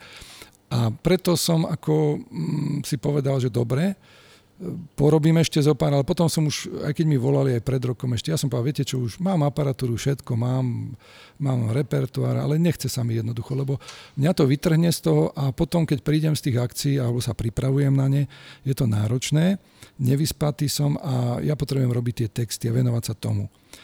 Ja som tam trošku odbočil ešte, vieš, lebo som nevspomenul jednu vec. Ako, ty sa ma pýtal, ako som sa dostal k textovaniu. Tak tie texty som začal pýta, písať vlastne anglické najprv taký paradox, hej, že predtým som urobil a potom som robil pre Luba Jankoviča v Martine hudobníka, ktorému som pomohol tiež na album, na dva albumy alebo až tri albumy, pesničky, takže to boli prvé moje anglické texty. A potom som v roku 2000 8 som sa, alebo 9 som sa stretol tu v rádiu u nás náhodou spevač, so speváčkou Renatou Čonkovou, ktorá je Žilinčanka. To bola absolútna náhoda. Prišla k nám len s kamarátkou tam a na rozhovor a ja som jej ponúkol jednu pesničku z okolností od Lube Jankoviča, a či by ju naspievala po slovensky, lebo on spieval po anglicky. Sa volá Running Back to You, tá pieseň. A sme to, som to pretextoval na nádej, naspievala Renátka, potom vydala vo Forza Music album, ktorý sa volá Renata a tam mala teda pesničky ako Nádej, Padá dážď, Túžba a tak ďalej, tak toto išlo pekne. No potom sme išli na e, slovenskú Eurovíziu, vtedy keď Kristina vyhrala z Horehronie, my sme tam boli s pesničkou Dúha ale dostali sme sa tesne pred bránami finále sme skončili slovenského, 0,2% nám chýbalo. Bolo nám to veľmi ľúto, takže, lebo my by sme tam boli trošku, možno, že aj viac toho dokázali, pretože mali výborných spevákov, sme mali jednu opernú speváčku, Martinu Polievku a Renatu a štyroch vokalistov. A my sme to mali naživo, všetko krásne. No a tam trebalo naživo v tom Norsku spievať. To bolo v Oslo vtedy. A viem, že naša pesnička, keď bola šírená aj na internete, mala veľký úspech aj v zahraničí v rôznych krajinách. A doteraz si spomínam na jeden ohlas jedného francúza, že ak postupíte ak budete spievať v Norsku, tak ja prídem so slovenskou zástavou do Norska, budem vám fandiť, vieš, také krásne po anglicky napísal. No, takže takéto veci som zažil a potom som už prešiel na tie slovenské texty a odtedy som už napísal celkovo okolo 300 textov, takže je to celkom fajn a tie pesničky, ktoré som vlastne otextoval, sú na 233 CD a DVD, čo je teda pre mňa najfantastickejšie číslo. Určite je to absolútne úžasné. V súčasnosti sleduješ trendy hudby? Áno, áno, sledujem. Občas mi naskočí nejaká pesnička a hlavne my s kamarátom, ktorý tiež so mnou robil dlhé roky v rádiu, s Brianom Čičalom, tak my vlastne sledujeme BBC hlavne a dvojku. Mm-hmm Mhm. vysielanie a on mi vždy pošle nejaký ten tip a je tam nejaká pesnička a hovorím, no tak to je super, hej. E, poslal mi napríklad aj Dermota Kennedyho a Kiss Away, myslím, že sa volá tá pesnička, uh-huh. krásna vec. Takže ja v podstate to, potom som mi poslal raz pesničku, ktorú naspievala dcera Annie Lennoxovej, nádherná vec takisto. Mm-hmm. Takže vieš, to je, ja to akože sledujem stále, aj, aj tu Miley Cyrus sledujem, Matt Flowers, každý to hrá. Je to jedna z najsťahovanejších pesničiek na celom svete, takže... Ja, ja sa musím priznať, že čo sa týka konkrétne tejto speváčky, uh, mám veľký problém je prísť na chuť, ale možno k tomu jej takému fyzickému prejavu, ako sa správa. Ale naozaj tá posledná pesnička je tak výborná, aj, aj hudobne, že je to talentovaná osoba, lebo ja som si chvíľočku myslel, že možno pochádza z takého prostredia, kde sa od nej očakáva, aby, aby bola talentovaná, lebo ona pochádza z umeleckého prostredia a bojuje sama so sebou, ale naozaj nejaké to čaro, to hudobné v nej určite je. No k tejto pesničke alebo k nej, k samotnej Miley Cyrus ti len poviem takto. Pred pár rokmi, keď Ariana Grande robila v Manchesteri koncert, a boli tam pozvaní rôzni hostia, tak práve Chris Martin z Coldplay a Miley Cyrus podali najlepší výkon. Ostatní uh-huh. spievali katastrofálne, to sa nedalo počúvať. To isté, keď bol dávnejší koncert pre pre mm, teda kráľovnu, britskú kráľovnu. To bol taký slávny koncert, kde vystupovali aj Kylie Minogue, Elton John, vtedy bol po zápale plúc, bol tam Paul McCartney, vtedy mm, potom tam vystupoval Tom Jones, tak to, no proste Cliff Richard tam bol vtedy, tak Tom Jones absolútne. Pre mňa to je najlepší spevák na svete z hľadiska takej tej, som povedal, že si ho vážim, že aj po 80 ako človek, keď kdekoľvek príde aj Bol nejaký, srdcovka môjho otca. To, to, je, to je absolútne top spevák, ktorý zaspíva vždy a bol v porotách v poslednom čase v tých speváckých Británii a tak mu dali tam, aby zaspieval niečo, čo už Help Yourself alebo uh-huh. nejakú inú pesničku a on to tam dal normálne priamo. Všetci obdivovali tí mladí. Proste to je človek, ktorý si zaslúži obrovský obdiv a ja si ho veľmi vážim, a, lebo ja tvrdím jedno, že po 70 by už speváci nemali spievať. Či je to Phil Collins, alebo kdokoľvek ďalší. Mali by sa vykašľať na to. Aj ten Paul McCartney. Nemali by spievať. Ale jediný, kto môže po 80 spievať, je Tom Jones. Súhlasím a my sme sa bavili a rád by som možno s tebou trošku napichol aj tému funky a aj tak súkromne sme sa porozprávali, aj si to už možno v nejakých rozhovoroch spomínal, že mal si možnosť komunikovať aj s Rickom Baileym z Delegationu. My takisto tú možnosť máme. Mali sme ho teraz uh, nedávno v Košiciach na jednom podujatí a ten človek má 76 rokov. A je to taký výnimočný prípad, že ešte, ešte mu to tak prechádza, čo sa týka kvality spevu a výkonu, naozaj v výbornej kondícii, ale v konečnom dôsledku s tebou súhlasím, že niektorí muzikanti, speváci, žiaľ, je to realita ľudstva, realita opotrebovania sa organizmu, že by možno mali mať v strehu, že, že prišiel čas sa stiahnuť trošku scén, zo scény. Súvisí to aj s DJmi. Samozrejme o to viac za mňa možno v takých jednoduchších podmienkach strednej a východnej Európy, lebo taký Giorgio Moroder uh, je fenomén a má 80 rokov a hrá a takisto americký mnohý DJ, ktorý David Morales, neviem ako je, viduješ to meno, ale je to jeden zo spoluzakladateľov House Music, má cez 60 rokov tak a stále fungujú. Karl Cox má cez 60 rokov a u nás je to také, že už tí DJ, ktorí sú v takom pokročilom veku alebo v takom strednom veku, tak možno už niektorí na nich pozerajú a už, už možno nemajú takú fanúšikovskú základňu, čiže každý musí vyhodnotiť toho samého seba, ale tí niektorí ľudia naozaj dosahujú výkon. Tom Jones je absolútny favorit pre mňa. Uh, ja by som možno sa dotkol uh, témy funky, ako si na tom ty a funky. Pochopil som, Tibor Egri bol v Žiline, zaujal, ale ja osobne funky milujem, milujem diskom, ja milujem aj jazz a keď uh, ty si hovoril možno o Electric Light Orchestra, tak neviem, ako je viduješ kapelu Incognito, ale to, to je moja že top srdcovka a ja som to už na niektorých e, veciach rozprával, akože na niektorých rozhovoroch rozprával. Ja som umeleckým menom a incognito DJ. Ja ich proste milujem a úžasné na dnešnom svete je to, a tebe sa to do, dostalo tiež, že v roku 1990 som pozeral MTV a videl som tam Always There. David Morales im robil remix tedy, to, to tak sa dostali vonku, lebo originál jazzová verzia nie je až taká zaujímavá. A pre poslucháčov, a vlastne dnes tých ľudí môže stretnúť, môžeš ich bukovať, stretávaš sa s nimi. To znamená, ja mám k tomuto veľmi blízko. Ako ty máš blízko ku funky? No veľmi, pretože ja som uh, funky propagoval. O Fiery si hovoril aj o Boogie Wonderland, to som počul, to si pamätám. No ja, ja, som, ja som aj v rádiu, ja som veľmi ako propagoval funky, takže my sme hrali v rádiu Žilina normálne bez problémov, sme hrali Šalamár, Šakatak, všetky tieto kapely to, to bežalo, pretože aj majiteľ Milan bol veľký fanúšik tejto hudby, takže my sme to hrali, to bolo, my sme mali dokonca také relácie, kde sme to ako propagovali. A ja som prišiel vlastne z rokového rádia, lebo e, Rebeka bola roková, tam sa to funky fakt nehralo. Ale potom, to, keď som prišiel do Rádia Žilina v 97. roku, tak sa to pekne e, spustilo a to funky išlo. No a potom to bolo tak trošku aj prepojené s tým, že ja som e, robil som moderoval vlastne jazzové dni, bratislavské jazzové dni v Žiline. Som ich niekoľko rokov moderoval tu v Mestskom divadle, tak som sa stretol aj s mnohými vynikajúcimi hudobníkmi, ktorí dosiahli aj e, úspechy, či už ceny Grammy a tak ďalej, saxofonisti tu boli, boli tu aj kapely, ktoré, bola tu jedna basgitaristka, ktorá s Princeom napríklad mm-hmm. hrala. A ja som si toto všetko musel pripraviť, pretože ja keď som to moderoval, tak ja som robil potom s nimi aj rozhovory ešte e, na nejakej afterparty, keď sme boli a tak. Takže to bolo všetko také super že ja som sa s tým ako stretol. Mne jediné, čo prekážalo, že keď tu prišli napríklad tí Američania a ten bubeník si dal sluchadla na uši a začal bubnovať, tak ja ako moderátor, keď som bol tam hore na tom, na tom pódiu, len v zákulisí, tak ja som tam išiel zblázniť, zošalieť. Hej. Ja mm. som si predstaviť tých ľudí, ktorí sú v sále, že majú problém s tým, vieš, to nie je také jednoduché. A on do toho tak ťal, že to bolo niečo hrozné. Úplne. Rozumiem, no niektorí sú, niektorí sú stratení v tom hluku a tiež mám také skúsenosti na Margo, my sme robili jedno podujatie, išli sme ohluchnúť a bubeník, on podľa, podľa mňa už musel mať odidené uši, ale bola to taká heavy metalová kapela a on nám kričí, nepočujem sa. A my sme nepočuli nič, len jeho, on sa nepočuje. Hej. Čiže a to kolegovia, moji kolegovia zvukári by vedeli povedať, teraz sa určite smejú, alebo budú sa smiať, keď to budú počuť, lebo naozaj to bolo šial, šialené, on sa nepočul. takže ja som toto všetko tak zažil, vieš, aj, aj tam bolo dosť toho funky. No takže keď sme to, týchto hostí sem pozývali, tak bolo to veľmi, veľmi dobre. OK. Uh, ja som uh, počul uh, tvoj rozhovor s Mircom a ja milujem toho človeka a ty si ho tam nechal zahrať. Shine on. No. Takže okolo spra- Presne George tak. Duke.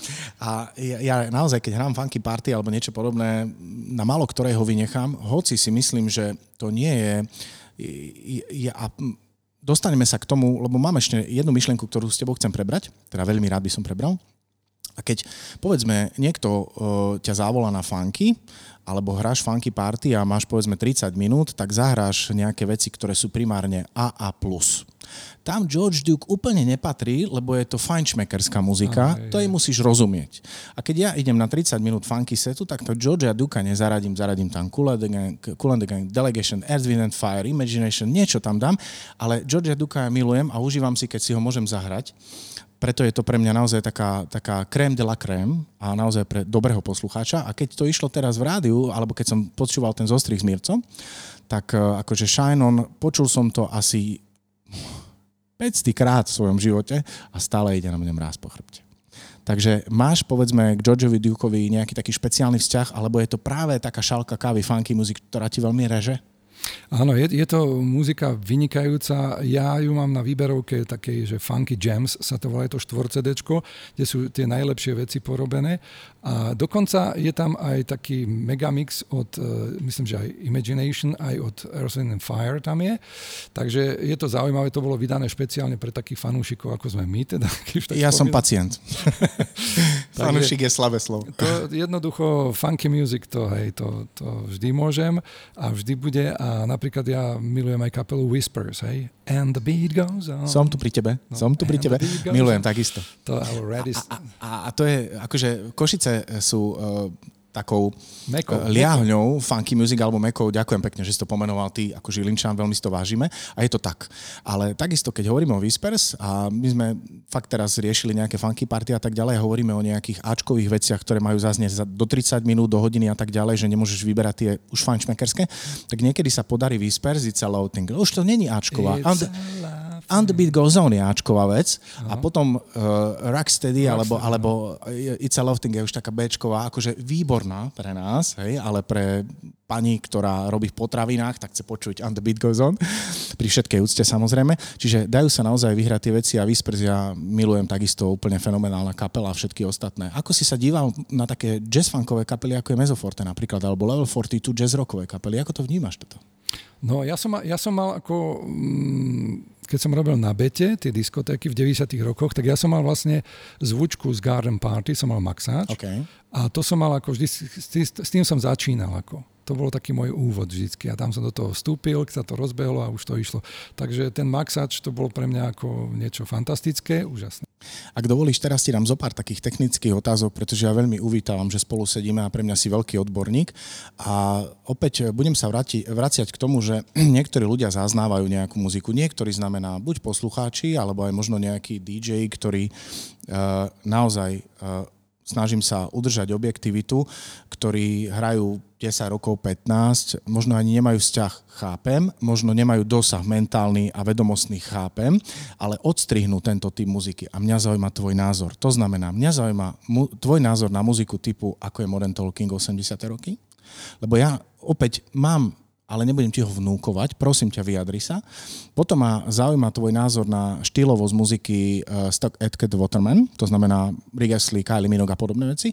A potom možno nejaké 90. roky, keď už sa trošku lámala taká, taká dancefloorová scéna, ale nemyslím veci typu Snap a podobne, ale taká tá kvalitnejšia. Čiže prosím o vyjadrenie k veciam typu Modern Talking. No, Modern Talking, to, je vlastne, to sú pesničky, ktoré som hrával. Áno. A dokonca sa mi podarilo zohnať maxáč, e, pesničky You My Heart, You My Soul, kde bol tzv. Space Mix. Alebo nejak, nejak tak sa to volalo, nejak, nejak to bolo nazva, už si teraz nepamätám, lebo ten maxáč som prepustil kamarátovi a môže byť rád, že ho má, lebo je fantastická verzia tam bola. Ja som to vždy, keď som aj v posledných rokoch hrával ešte tak nejaké tie plesy a tak ďalej, tak som to dával na taký úvod, a bolo to veľmi dobre to padlo, bo hneď ľudia nabehli a hneď sa chytili. Brother Louis to je absolútna bomba, pretože tá pesnička bola dokonca ako jediná na prvom mieste aj v Británii. Brother Louis, myslím, že tam sa dostala, bodovala po celom svete.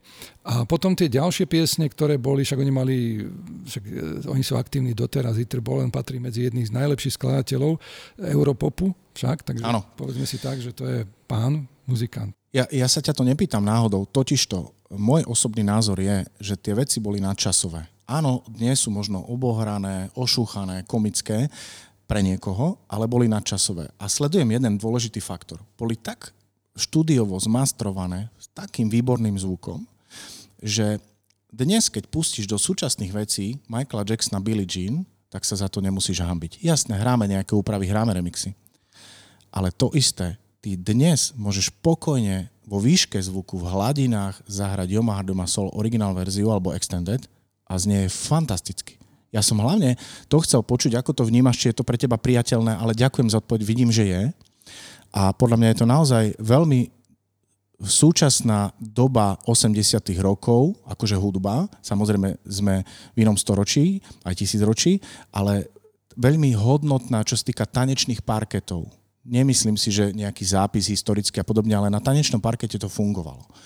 Aký máš názor, teda to je, to je môj osobný. Aký máš názor na uh, produkciu Rika Esliho, Kylie Minogue, uh, Sinity alebo Melenky a všetko, čo súviselo s producentami Edken Waterman? No, Stockgate Ken Waterman boli veľkí ľudia, pretože vytvorili vlastne zvuk, ktorý šíril... O ten zvuk ide, samozrejme. Z Británie do celého sveta. A to bolo to veľmi dôležité. Ja som hral všetkých tieto pesničky od tých interpretov. Never Gonna Give You Up, to bola pre mňa úžasná pesnička Whenever You Need Somebody, ďalší hit, ktorý bol... Ja som to hrával aj ako klipy, som to hrával občas, lebo v tých programoch, ktoré som spomínal, ľudia chceli vidieť tých interpretov a to sa mi podarilo zohnať z rôznych... Bolo to ako trošku nelegálne niekedy, pretože to bolo z tých nemeckých programov, ktoré robili, takže z Muzik Ladenov a ďalších, čo sa, lebo sa to ináč nedalo zohnať, ale mali sme jedného kamaráta, teda konkrétne Karol Procházka, DJ z Ostravy, mal kamaráta, ktorý sa vysťahoval do Nemecka, on nám toto tam nahrával. A vďaka tomu sme sa k tomu dostali a mohli sme to šíriť. A si myslím, že je to veľmi dôležité, sa to, že sa to dostalo k ľuďom takýmto spôsobom, lebo tie originálky, dobre, mali sme Now, that's what I call music. To boli výberovky, ktoré vychádzali v Británii na videokazetách. Hej, keď vyšlo platňa, vyšla aj videokazeta. To tak išlo. Evidujem to. Niektoré mám výberovky z toho aj na CD. Vynikajúce, ano, vynikajúce. A teraz sa k tomu vracajú, oni to na novo vydávajú v edícii v CD, na CD, lebo oni neboli na CD predtým niektoré, vieš. Takže to je fantázia, to bola výborná, tam boli presne tí, ak si spomínal, uh, Level 42 a tak ďalej, Lessons in Love. Odtiaľ sme poznali z MTV a to, to bolo to krásne. Čo sa týka produkcie Britov, o ktorých teraz rozprávame, uh, ja som zamdlel teraz cez víkend, pretože som hral trochu z tejto produkcie a prišiel za mnou jeden chlapík a pýtal si Soniu. Pamätáš si tú pesničku? Áno. Viem, viem. You will never stop. You'll never stop loving me. Odišiel mi život, že no. niekto to má v pamäti mimo mňa, teba a ďalších desiatich DJov no. na Slovensku, že si to pýtal. Takže tá hudba podľa mňa naozaj zanechala nejaké hĺbšie stopy. V 90. rokoch e, bola e, nejaká časť tanečnej scény diskotékovej, lebo predpokladám, že v 90. rokoch si e, trošku intenzívnejšie hrával ako, ako v iných rokoch, ktorá ťa zasiahla tak a vieš sa k tej hudbe vrátiť. Nemyslím tak, že si ju pustíš doma, možno aj to, ale keď si spomenieš na niektoré tieto veci, tak si povieš, bola to kvalita.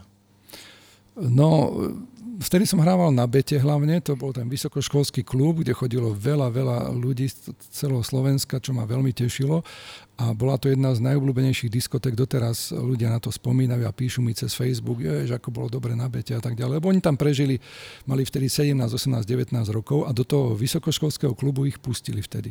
Oni bývali na sídlisku v Vlčince, najväčšom Žiline v tom čase. Takže boli to nádherné roky a ja na to veľmi rád spomínam, len to vlastne, tým, že som išiel potom do rádia už robiť, tak to pre mňa už končili, akože kvázi také verejné diskotéky. Už som robil len potom také, že uzavreté spoločnosti alebo tenisové turnaje osobnosti, kde bol Palo Haber. Musel si, musel, prepáč, musel si to tak urobiť, alebo chcel si odísť z toho diskotékového sveta? Vieš čo, vtedy práve nastúpila tá Viva a mňa to až tak veľmi nebavilo. Mňa, okay. mňa to až tak veľmi Čiže nebavilo. aj hudobne si chcel odísť. Áno, aj hudobne som chcel trošku odísť a toto bolo také riešenie, že bolo vlastne to rádio, ako vznikalo 21. júna 1994 vznikla Rebeka, vtedy sme mali prvé vysielanie po obede a ja som robil hneď, ja som našiel aj ten playlist, dokonca ja ho mám odložený na pamiatku. Ja som sám vtedy vysielal s dvomi prehrávačmi a s CD-čkami a som sám vysielal, prvý playlist som si urobil a mám to odložené na pamiatku 22.6.1994 v rádiu Rebeka. Sám som vysielal.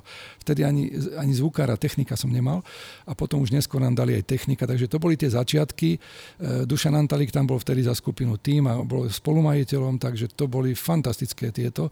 A Rebeka sa stala jedným z najpočúvanejších rádií vtedy. Nielen preto, že bola orientovaná hlavne na rokovú hudbu, ale mali sme tam špecifické programy, ako som spomínal, klub osamelých rokových srdc, potom som robil reláciu Nové na CD, to bolo každý štvrtok od myslím, že 17. hodiny do 18. kde som predstavoval vždy tri albumy nejaké nové, čo vyšli, aj z tej rokovej hudby. Takže z obchodu nám dali, dáme tomu nové CD, čo prišli a sme tam predstavili, ľudia boli hotoví z toho a bolo to výborné. Takže, a potom som robil tú hitparádu, to sa volala 20 plus 4, hej, tam bolo 20 pesniček plus 4 novinky vždy a do tej hitparády mi vtedy prišiel napríklad, spomeniem, Janko Kuric Vidieku ako host. Som ho tam mal celú hitparádu. Pepa Vojtek z Kabátu. Potom Ilona Čáková, s tou som robil ale zvlášť rozhovory a nezabudnem, ako som vošiel vtedy do štúdia, kde čakala na mňa a mi hovorí, že Pavle, ja som si myslela, že vešel bolek polívka. Mal si taký veľký nos? no, tak e, proste sa mi stalo už Žartujem, jasné. aj v obchode. Teraz akože rodina... hovo, hovoríš to a nejaká, nejaká podobnosť tam naozaj je. Naozaj, no. A uh, mimiku tváre máš podobnú. No a s Bolkom Polivkom, keď už to spomíname, som aj robil rozhovor, prišiel k nám. Vtedy mal také turné po Slovensku, išiel nejaký do Popradu, myslím, tam nejaký zápas bol a v Žiline sa zastavil a som s ním robil rozhovor. A bol vynikajúci rozhovor, sme asi hodinu mali ten rozhovor. A potom ho prišiel, už musíme Bolek ísť a tak ďalej. No bolo mi ľúto, lebo on tiež spomínal, že mal rádio svoje a potom, že... To, a tak proste našli sme spoločné reči. No a ja ho mám rád ako herca, ako človeka. Takisto ja si ho veľmi ako divák vážim určite áno. Fantázia, fantázia. Um, mal si niekedy dočinenia ako DJ s mixovanou diskotékou? Keď prišlo obdobie, povedzme, mixovanej diskotéky do Československa na konci 80 rokov, začiatkom 90 rokov, uberal si sa tým smerom, chcel si to skúsiť, skúšal si to, realizo- realizoval si to na party? Nie, nikdy, nikdy, nikdy. Ja, ja proste som toto odmietal a poviem ti jeden príklad. Hral som pre jednu spoločnosť, ktorá bola zozvolená a ten majiteľ Rastio prišiel za mnou, to bolo v Terchovej na Vrškoch a teraz ja som, ma nepoznali, hej, ja som hral pre nich akože taký firemný večierok a prišiel za mnou a mi hovorí po, asi po 4-5 kolách, Paolo, ty hráš tak a povedal tomu majiteľovi toto, ešte daj mi 100 eur, ja musím Palovi dať 100 eur navyše. Uh-huh. že tak, akože, tak sa mi chcel zavďačiť, taký bol šťastný, odtedy som im robil všetky tie večierky, takže to bolo tiež pre mňa ako také vyznamenanie, vieš, lebo e, bol to človek, ktorý, ktorého si vážim, takisto zo zvolená a bolo to také vyznamenanie. No a tak Vieš, a bavil som, boli tam aj jeho céry mladé a ja som vždycky zabával ľudí aj proste bez rozdielu. Ja som robil veľa detských akcií. Ešte pred pár rokmi som robil aj pre túto žilinskú jednu firmu. Som im pravidelne robil aj e, tie detské tieto, lebo ja som robil aj detské texty s Cortinou, sme robili taký album, takže mám veľmi blízko aj k detským pesničkám a viem to akože ponúknuť. A dokonca DJ, ktorý tam bol so mnou, tak hovorí, Palo, odkiaľ máš také verzie? No áno, preto, lebo to je pre tých ľudí, aj pre tie deti, aby to bolo aj pre dospelých, pre ich rodičov rodičov. Takže aj tam som si sa našiel a robil som pre rôzne firmy takéto večierky, vieš. Tých večierkov som robil veľa takýchto. Ale už som nerobil verejné produkcie, verejné diskotéky, keď som robil v rádiách, lebo ja som nemal na to čas a to sa nedalo jednoducho. Ale tie také uzavreté spoločnosti, to som robil. Rozumiem. Keď som počúval tvoj rozhovor s Mircom, dotkol si sa jednej témy a ja som si povedal, ten Palo rozpráva môj príbeh. A išlo o to, že si hovoril svoju skúsenosť, predpokladám, že bola opakovaná v živote, že si hrával ako DJ. Uh, vieš, že v 80 rokoch ste prinášali vy trendy na parket, potom sa to začalo meniť, s príchodom internetu sa to zničilo, slušne povedané. A mm, stávalo sa ti, ale povedal si jeden konkrétny prípad, že sa stalo, že niekto si realizoval svoje potreby a povedzme do tvojej produkcie zasiahol tým, že zahraj mi to a to. A ty si reagoval, že ste si istí, že títo ľudia, možno si to naformuloval svojimi rečami, ale toto teraz príjmu. A ty si už dopredu vedel, lebo DJ je hlavne psychológ, mnohí to nechápu, tanečníci veľmi málo to chápu, dokonca aj majiteľia podnikov to veľmi málo chápu. A neuvedomujú si, že naozaj profesionálny DJ vie vyhodnotiť, čo sa hodí alebo nie. A ty z hľadiska profesionality a inteligencie si tomuto človeku vyhovel, pustil si to a vypratal si parket a potom si to musel žehliť. Áno.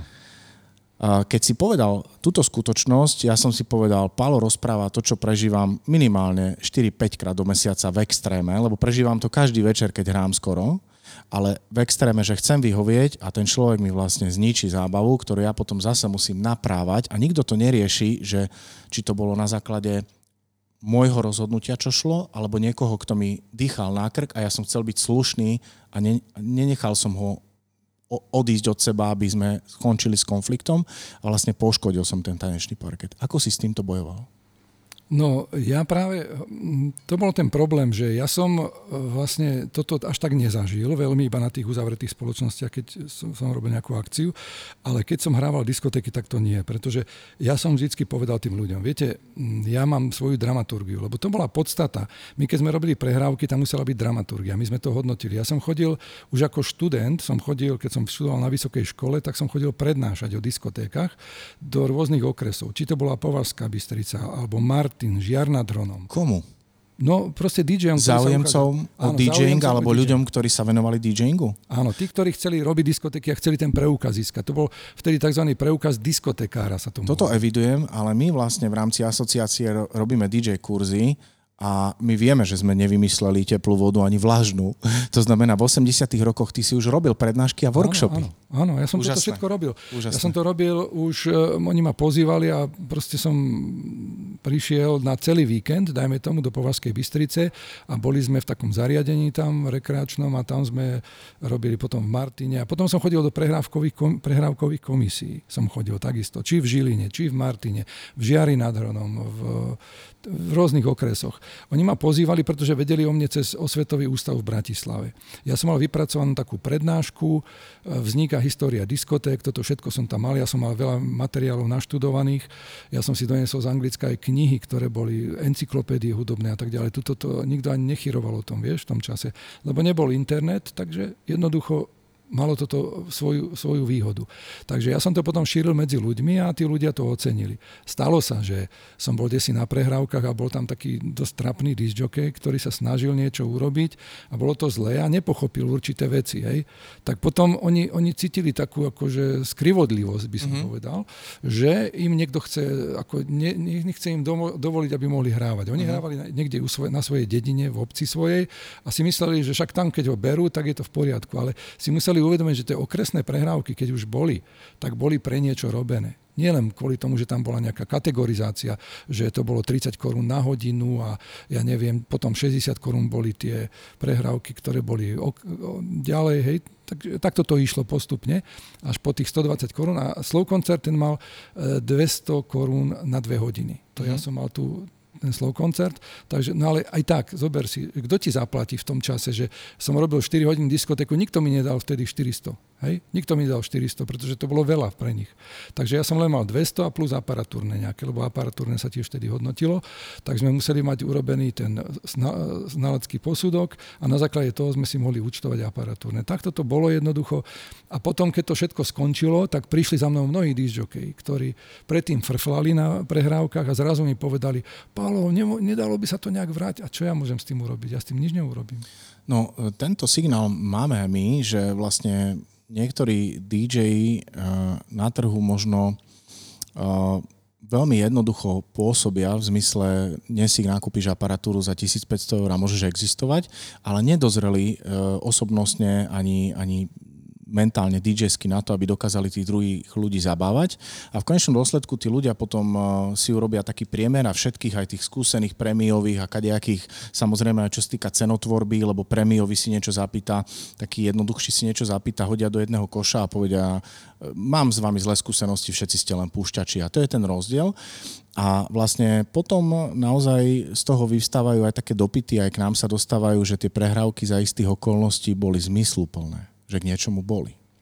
Áno, malo to svoj význam a potom sme robili vlastne, keď bol ADIS, teda Asociácia disjokejov, diskotekárov teda, tak vtedy vlastne my sme mali ten výbor, hej, tak tam bol, myslím, Bohuž Martinák bol na čele, ja som bol akože tiež v tom výbore a ďalší ľudia, tak e, my sme vlastne trvali na tom, aby sa hralo vtedy z tých platní. Vieš? A ono to bolo dosť ťažké pre tých diskotekárov, ktorí boli z rôznych častí obcí, hej, nemali na to podmienky a tak ďalej. A mnohí za mnou prichádzali, oni si chceli nahrať tie pesničky na pásku, že budú hrať. A teraz si zober, že ja som tu hral z platní, aj s tým, že riziko sa ti poškodí, zapráši a tak ďalej. Jasne. A oni teraz to nahrajú a teraz ešte viac si zoberú na, v tej v svojej obci alebo v susednej obci, to je jedno, tak to bolo také trošku nefér vtedy, vieš. Určite. Takže preto aj nás niektorých nemali radi, ktorí sme mali platne, lebo my sme boli takým trňom v oku, vieš, že toto. No a my sme jednoducho to zháňali, ako sa dalo. Nebolo to jednoduché, ale vieš, ja keď som už bol študent, tak som chodil do knižnice a som si študoval Musikmarkt. To bol ten časopis, kde vlastne v Nemecku dávali informácie o nových veciach. A ja som vlastne aj riskoval, pretože ja som si prečítal komentár, ale ja som to nemal kde možnosť počuť. Takže ja som riskoval, ale na základe toho, že som sa vyznal a že som sledoval, kto je producent, kto je tam, kto spieva, kto hostuje a tak ďalej, tak ja som na základe toho si vyberal, potom tie singla som si ich objednával, buď z Rakúska, alebo z Nemecka, z Holandska a tak. No a najcenejší tento úlovok, čo som mal, to bolo, keď som vyhral z BBC u Jacka Elena. On robil takú akože vysielanie pre Česko, Slovensko vtedy a bolo to v češtine, myslím, a on jednoducho dával aj súťaž. A ja som vtedy sa zapojil s malou dušičkou, že čo keď náhodou vyhrám, že keď mi to prídeme, či ma nebudú nejakí eštebáci alebo kto sledovať, vieš ako, lebo že ti príde z Anglicka, lebo to, to bol problém vtedy. A teraz si zober, že ja to počúvam na tých krátkých vlnách a tam tak sa strácalo a tam ohlasil Jagan a vyherca Pál Kubica zaželený. a ja som sa potešil a vyhral som vtedy T-Rex, to bol album Electric Warrior. Úžasný album, úžasný album. A vtedy, keď mi to prišlo na poštu jednotku v Žiline, som išiel fakt s malou dušičkou, som tam prišiel, som dal ten lístok, hej, čo, tak som si to prebral. A teraz, keď som doma otvoril tú voňavú platňu, vieš, mm. anglická, to bolo úžasné niečo. To, to fantázia. No. Si poslucháčom hudby dodnes, prídeš domov, relaxuješ, pustíš si nejaký album? Funguješ takto? Vieš čo, to nie, takto to nevyhľadávam. Mám zo pár koncertov, ktoré som si pustil, napríklad e, milujem Michaela Boltona, to je pre mňa jeden z najlepších spevákov na svete. Potom, e, keď som spomínal Phila Collinsa, že by už nemal spievať, lebo on má aj problém so sluchom a on už proste len producenta by mal robiť, ako aj robí, ale spievať by nemal, pretože fakt ten jeho album, čo bol pred neviem koľkými rokmi, ale mal problémy, tak nebol dobrý, ale koncert v Paríži mám a tam bol fantastický. To je úžasné. Phil Collins, to, to je úžasné v Paríži. Potom mám napríklad uh, Mikea Oldfielda, takisto veľmi rád jeho koncert na DVDčku. Erosa Ramacotyho milujem, to je proste fantázia úplne. A hlavne keď spieva s niektorými speváčkami, ako keď má ako hostí speváčky, tak to je niečo úžasné. Eros je proste, keď od neho počujem Parla con me, alebo tieto pesničky, to sú, to sú úžasné skladby. Ale to boli tie rádiovky, ktoré sme my hrávali v rádii, ale sme si k nemu našli veľký, veľký vzťah k Erosovi. Takže takýchto interpretov, ale Michael Bolton na jeho koncert napríklad v Londýne, tak to je niečo úžasné. Tam má takých muzikantov, vokalistky, také krásne baby, ktoré tam na tie dzychové nástroje, no, no niečo úžasné. Ja osobne milujem naozaj aj taký smooth jazz a môjim favoritom je Kenny G. A z roku 89 má Kennedy taký koncert, kde má ako hostia Michaela Boltona a Michael Bolton už tedy niečo znamenal, no napriek tomu nebol úplne tým máčkovým umelcom a vidno tam ešte takú hamblivosť u neho a podobne, lebo naspieval niektoré veci Kenny G, ale ja si ho veľmi, veľmi vážim a potom vlastne v 90 rokoch to bol maximálny fenomén, čiže úplne rozumiem, o čom hovoríš, to je, to je nádherná muzika. Ty si uh, dnes donesol aj nejaké platne, možno povedz, donesol si aj rôzne veci, ktoré súvisia s DJingom, s tvojou kariérou, rôzne biletiny, rôzne preukazy, ktoré si podostával ako DJ a podobne, čo sú úžasné veci v rámci histórie DJingu, ale donesol si aj nejaké dosky. Čo si nám tu donesol?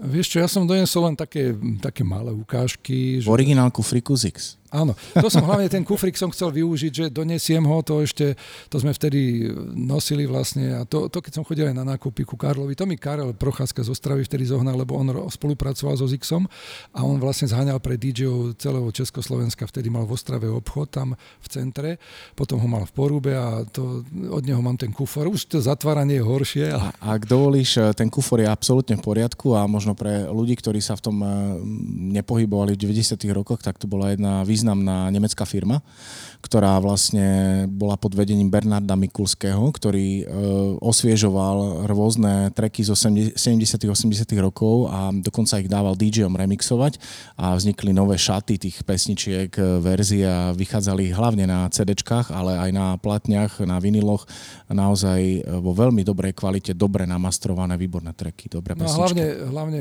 sme vtedy odtiaľ poznali všetky tie veci Italo Disco, ano. ktoré vlastne išli cez Bernarda Mikulského a z X Record, lebo to, to bolo to, čo nám vlastne prinášalo. A tam boli prakticky stále nejaké nové veci, ktoré sa objavovali a potom sme už len hľadali, áno, Koto, Visitors, alebo Tarzan Boy. Tarzan Boy som mal aj na, na singli a mal som to aj na, na CD, dokonca som zohnal Tarzan Boy, tak to bola úžasná verzia. Aj Swing, UK Swing Mix som mal, tak to, bolo, to bola radosť. No. To je, to fakt tí, čo to nezažili a už ani nezažijú, pretože nemajú ako to zažiť, tí mladí DJoky, tí žijú v inom svete. To je virtuálny svet už teraz hudba. Ale vrátim sa ešte k, k speváčke Miley Cyrus, lebo sme to nedokončili, tak ty si spomínal, že svojim správaním a tak ďalej máš absolútne pravdu. Ona dokonca aj ten klip k tej piesni Flowers urobila tak, že on je vlastne taký akože egoistický dosť, lebo ona tam sa prezentuje ako ona, tam cvičí a tak ďalej v tom dome. A ona vlastne, ja som počul, lebo ja som si vypočul rôzne intervia, ktoré po, po, poskytla. A ona tú pesničku e, Flowers vlastne, ona sa rozišla s tým hercom, ja neviem už jeho meno, lebo ja sa o tých hercov až tak nezaujímam, ale ona žila s nejakým hercom a ten ju podvádzal.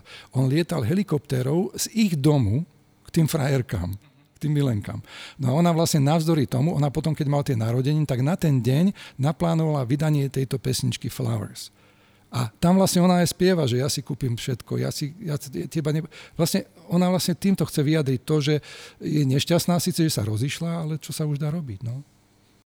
Ako ja som uh, neidentifikoval text tej skladby, lebo moja angličtina je veľmi, veľmi základná, ale, ale, je to ale rozumiem, to že tá pesnička má výpovednú hodnotu, ktorú keď človek si navníma a načíta, tak uh, absolútne dokáže mať iný pohľad možno aj na speváčku, aj, aj na tých všeobecne, na spevákov, aj tých muzikantov, lebo napriek tomu aj súčasná doba, aj minulá, možno keď sa niekto vyvíjal v 80 rokoch hudobne a podobne, tak bral niečo veľmi spotrebne, ale mnohí z tých ľudí mali vlastné výpovede v tej hudbe, aj slovenskí muzikanti, nielen zahraniční, ale aj zahraniční samozrejme, že chceli odozdať nejaký odkaz tomu všetkému. A jej otec je jeden z najslavnejších amerických country spevákov, Bill, Bill Ray Cyrus. Ano. A jej mama, Tish Cyrus, On už s ňou teraz nežije, mali také problematické veci, ja som si o tom čítal.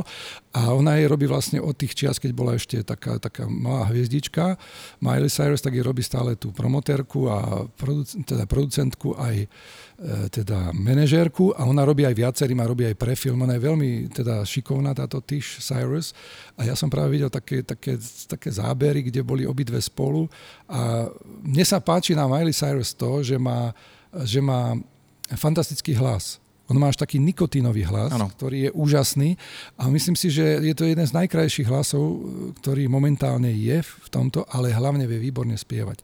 A ja som ho mal v hitparade, keď som robil v rádiu Žilina v 90. rokoch s pesničkou The Climb. A ten klip je taký jednoduchý v podstate, taký, taký, taký by som povedal, a je až nejaký, toto mohlo byť aj lepšie, ale nevadí, bolo to vtedy robené, ale krásna pesnička, krásne to spieva. Takže ja sú veľmi, veľmi vážim a jej hlas, teda tak by som povedal, tak zmužnel, zmužnel. No. Určite áno a musím aj ja povedať, že je prichádzam na chuť. A, Pálo, ja si neviem predstaviť, e, ako inteligentne ukončiť tento rozhovor, lebo ja by som sa najradšej rozprával do 28. augusta a z toho ťa len prosím o taký možno verejný prísľub, aby sme sa ešte niekedy stretli a natočili pokračovanie. Ale v tejto chvíli by som bol veľmi rád, aby skúsený človek ako ty eh, v oblasti kultúry, DJingu a všetkého, čím si si v živote prešiel, možno odpovedal na jednu z mojich posledných otázok a to je tá, či nelutuješ, ako si strávil doterajší život. Nelutujem, lutujem len jedinú vec, že som mal mm, taký ja som si písal všetko od prvej diskotéky, ako som robil, som si písal na stroji, poctivo ešte kedysi, na takom starom stroji a ja som to už mal, tých, vtedy som mal 1500 diskoték, čo som urobil, to bolo, a mal som tam, sa pamätám, taký fascikel, tam bolo, som si to po anglicky napísal, uh, my, uh, my life in the world of disco, som tam mal napísané. A ja som to potom niekedy, ja neviem prečo, keď som sa stiahoval, alebo čo som to vyhodil celé. A mi to je strašne ľúto. To toho mi je ľúto. Ináč ostatné nie, lebo veľa vecí som zachoval a myslím si, že aj poslucháčom a divákom ich priblížime, či už tie moje preukazy, alebo to, lebo ja som si to všetko zachoval a je to veľmi cenné, pretože ja som, keď som robil, to ešte spomeniem túto vec, že keď som robil v Horskom parku v ekoklube, tak ja som tam chodila celá Bratislava vtedy. Dokonca aj Palo Habera, keď som s ním robil rozhovor tuto pred nejakým časom u nás v rádiu, tam Palo, ja som chodil na tvoje diskotéky. Áno, Pali, ja viem, pretože že vtedy vlastne jeho, teda prvá manželka, Nadia, tedy ešte nebola jeho manželka, ale s ňou chodil, tak ona vlastne u mňa tancovala jazz ballet. Ja som mal taký jazz ballet, také dievčatá tancovali a ona tam vtedy chodila a tancovala. A my sme robili diskotéky v týždni v ekoklube, v takom vagóne. Tam vtedy aj Božidara Turzanová prišla s Adamovičom, beseda bola, potom bola diskotéka a tak, vieš. Ale toto bolo také krásne, že Paolo mi tak povedal, že no chodil som aj na tvojej diskotéke. Áno, tam chodila celá Bratislava. A ja som preto ako filozof mal bývať v Mlínskej doline, ale oni si ma tam nechali, lebo ja som robil v IRŠku. Ja som tam robil ako v tom rozhlasovom štúdiu študentskom a my sme boli tak populárni, že nebolo ľúto odísť. Nemohol som odísť. No a preto som sa aj s tou Marikou Gombitovou na tom Horskom parku, aj s ďalšími ľuďmi, ktorí tam prichádzali a bol to krásny život a rád na to spomínam.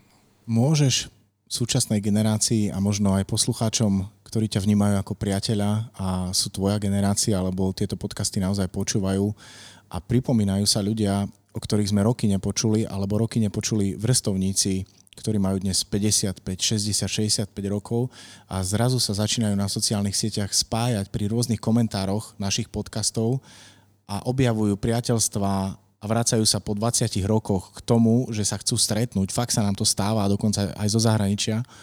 Môžeš, prosím ťa, prostredníctvom tohto podcastu nechať nejaký odkaz Pavla Kubicu, čo je pre teba to najdôležitejšie v tom, aby sme eh, chránili našu kultúru, chránili to, čím sme si prešli a chránili to, čo máme v srdci a v hlave?